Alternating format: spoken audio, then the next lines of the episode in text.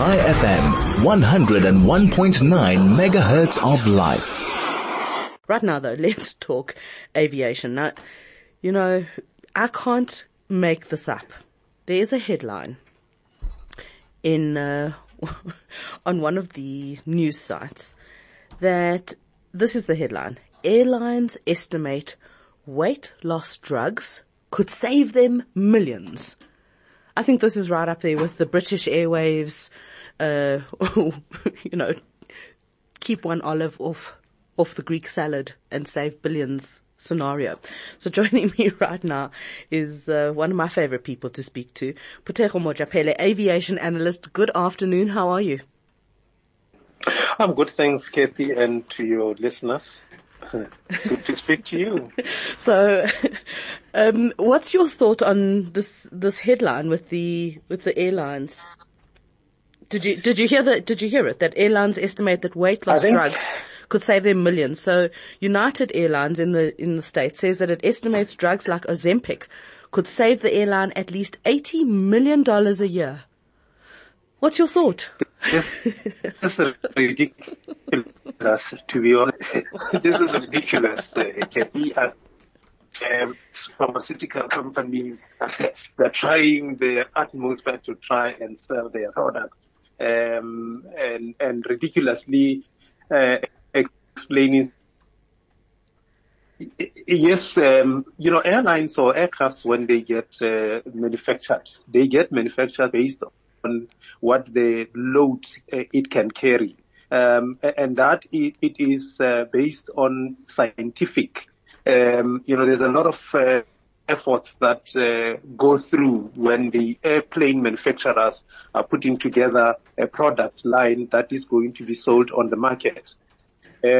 So for someone to cook up a story like that, firstly, whatever that they're trying to say, it's very much it's discriminating. And I don't think any other regulator will allow any discrimination of some sort to be implemented in any kind of airline. Secondly, we all know that Americans are the most heaviest people on earth that airlines have to carry around. And you can see that there's no way that Americans will allow that kind of a thing, you know, to be implemented in their airline industry. So for me, the story is one of those that wants to sell, but there's no practicality in implementing that kind of a thing. Yeah. Just a question. When you go and watch, this is completely off the topic, when you go and watch aircraft land and take off, where do you go and watch them? If you want to watch the Airbus land and take off, is that the question? No, where do you personally go? I mean, there's lots of places around O.R. Tambo, around the different runways.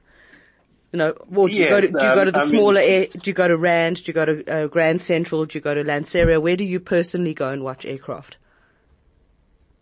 Well, I made mainly in Cape Town, so you know. Cape Town area around False Bay, you know, in that area on N2 on the other side, that's a perfect place. Or you can go on the other side of Mitchell's Plain on the other side. Yeah. Then you can also have a nice sight there. However, the perfect place is at O.R. Tambo in Boksburg for those that are in Joburg. So you can be able to sight it quite well.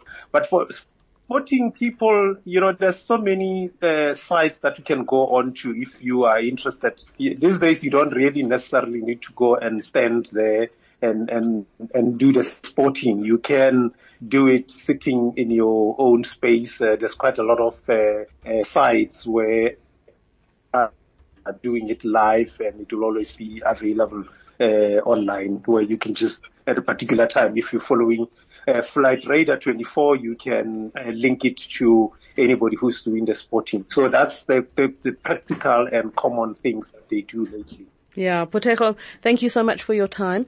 We need to get to some news headlines, but I'm sure that it won't be the last time that we speak because, of course, coming up this November is the 36-year commemoration of the Helderberg tragedy. So I'm sure that we are going to be speaking about that. Yeah. Yeah, that would be fantastic, and I wish that people can actually visit Mauritius to go and see the site. Yeah. I've been there many times, and I wish that those that are interested in that story could just visit Mauritius, especially now that we've got Safair flying there, so you can take advantage of cheaper prices from Safair and go there, visit the crash site in Mauritius. Yeah. Thank you very, very much, and have a wonderful afternoon. That's Phuthego Mojapele, who's an aviation analyst.